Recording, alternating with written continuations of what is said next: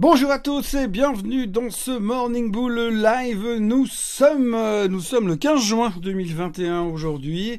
Et alors, on a vécu une journée euh, passionnante, mais alors passionnante, un record sur le S&P 500, un record sur le Nasdaq, le Bitcoin de retour euh, à 40 000, c'est trop facile les cryptos, il suffit simplement d'écouter la voix de son maître, la voix d'Elon Musk, et à partir de là, tout va bien.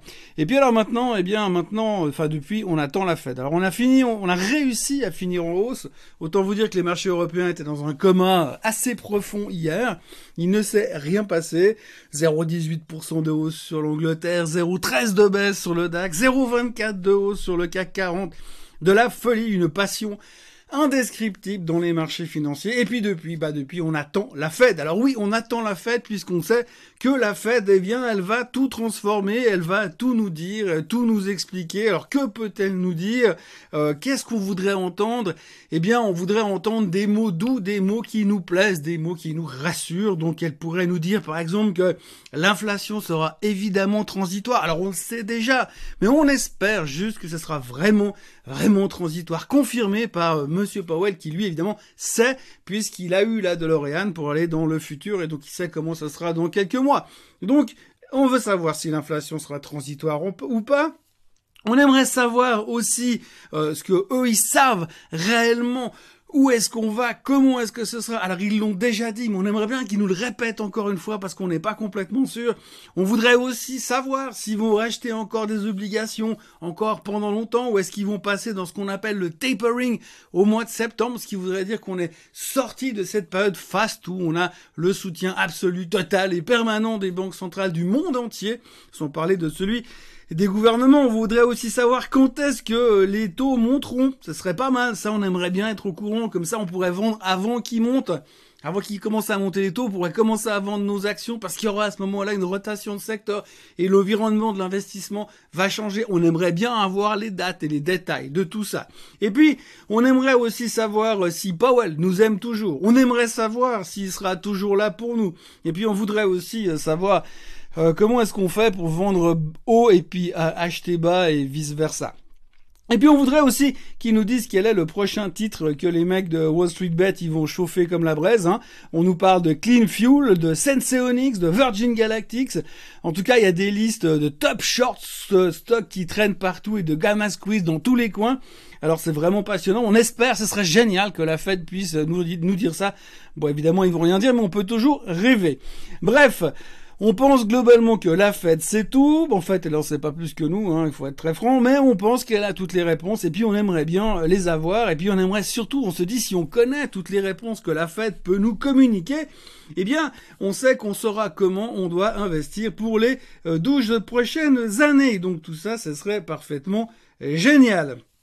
Euh, et puis alors euh, bonne nouvelle, euh, bonne nouvelle. Hein, puis donc voilà, ce qu'il faut retenir derrière tout ça, c'est que la Fed, eh bien, c'est mercredi soir, donc il nous reste encore 24 heures, même un peu plus, à attendre. Donc ce qui veut dire que pour nous, les Européens, eh bien, on va regarder les marchés rien faire pendant encore pas mal de temps.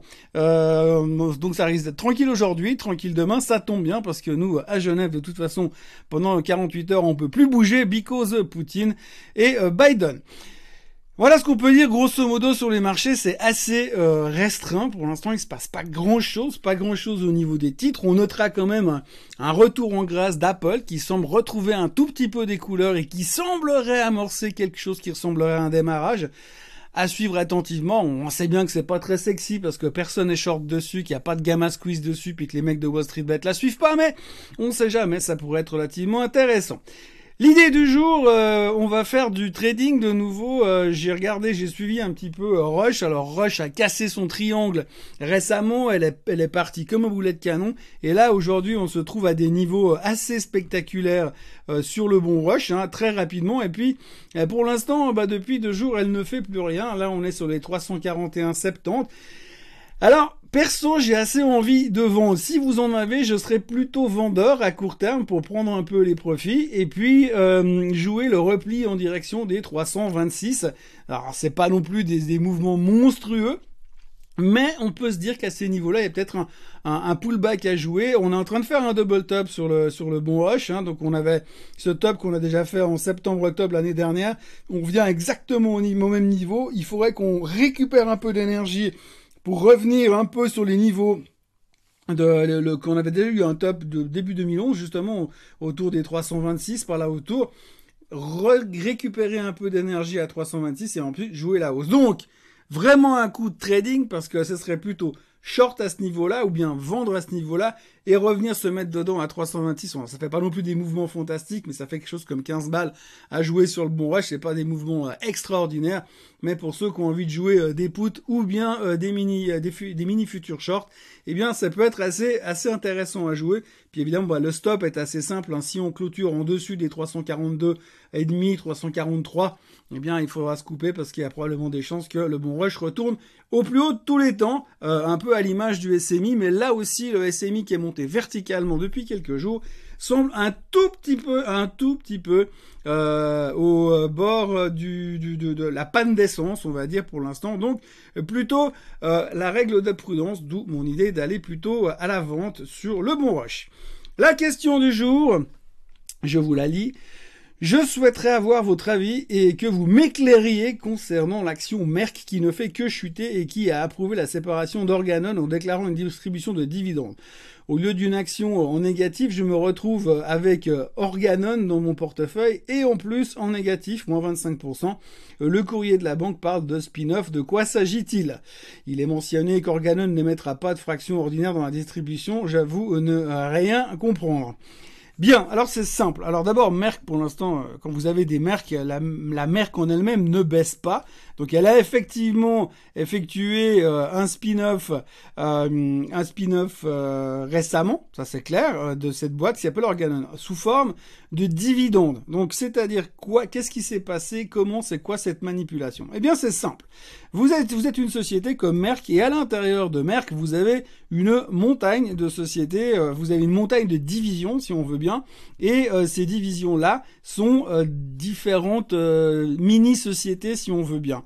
Aujourd'hui, selon l'évolution de certaines divisions, certaines grosses compagnies ont euh, la tendance à vouloir se séparer de certaines divisions, soit pour générer du cash, soit pour euh, remercier leurs actionnaires, soit parce qu'une partie de la division euh, a envie de partir un peu seule sur voguer sur la mer de la pharmaceutique mondiale. Donc du coup, ce que Merck a fait, c'est qu'elle a déclaré un dividende exceptionnel. Donc à la place de vous donner en cash, elle vous donne des actions d'une société. En fonction du nombre de merques que vous aviez, vous touchez un nombre X de sociétés, euh, de, titres de la société Organon. Donc après, la problématique derrière, c'est que vous avez, bah, bah, Merck, elle a eu son dividende qui a été payé, qui a été détaché depuis quelques jours. Donc elle a baissé à ce moment-là. Et puis maintenant, bah, elle reste de toute façon dans son train. Alors il n'y a pas de souci. Vous pouvez la conserver. Elle va continuer à payer des dividendes. C'est clair, c'est pas le titre le plus sexy du marché. Mais globalement, elle se comporte plutôt pas mal. Et puis, il n'y a pas de, il a pas trop de questions à se poser sur, sur le secteur. C'est un secteur qui est relativement porteur ces derniers temps, puisque tout ce qui est pharmaceutique n'arrête pas de monter. D'ailleurs, on l'a vu depuis 2-3 jours elle a bien repris la tendance. Donc Merck, faut l'oublier, vous la conservez, vous touchez vos dividendes comme d'habitude. Voilà. Pour ce qui est d'Organon aujourd'hui, alors forcément, Organon, les gens comme vous, euh, comme euh, les gens qui avaient des marques, ont touché des Organon, ils savaient pas ce que c'était, donc ils se sont dit, moi c'est comme si j'avais touché un dividende, donc c'est de l'argent gratuit, vous avez des actions gratuites dans votre portefeuille. Alors soit par rapport au prix de dividende où on vous l'a versé, eh bien euh, vous perdez de l'argent. C'est comme si vous aviez touché 10 francs de dividende et puis qu'on vous avait déjà enlevé 2 francs Soit, c'est pas très agréable, mais sur le fond, c'est de l'argent, vous avez moins que ce que vous aviez au moment du détachement du dividende. Donc ça veut dire quoi? Ça veut dire que pas mal de gens ont vendu simplement l'action parce qu'ils en voulaient pas, parce qu'ils savaient pas ce qu'ils font. Organon, c'est une société pharmaceutique qui est active dans pas mal de business, donc c'est quand même pas du, c'est quand même pas une start-up, hein, donc ils ont pas mal de business dedans. Ils sont très actifs dans la, dans la médecine reproductive, dans la contraception, dans la psychiatrie, dans les hormones, euh, dans l'anesthésie, donc ils sont quand même pas mal de business, donc ils vont quand même se développer.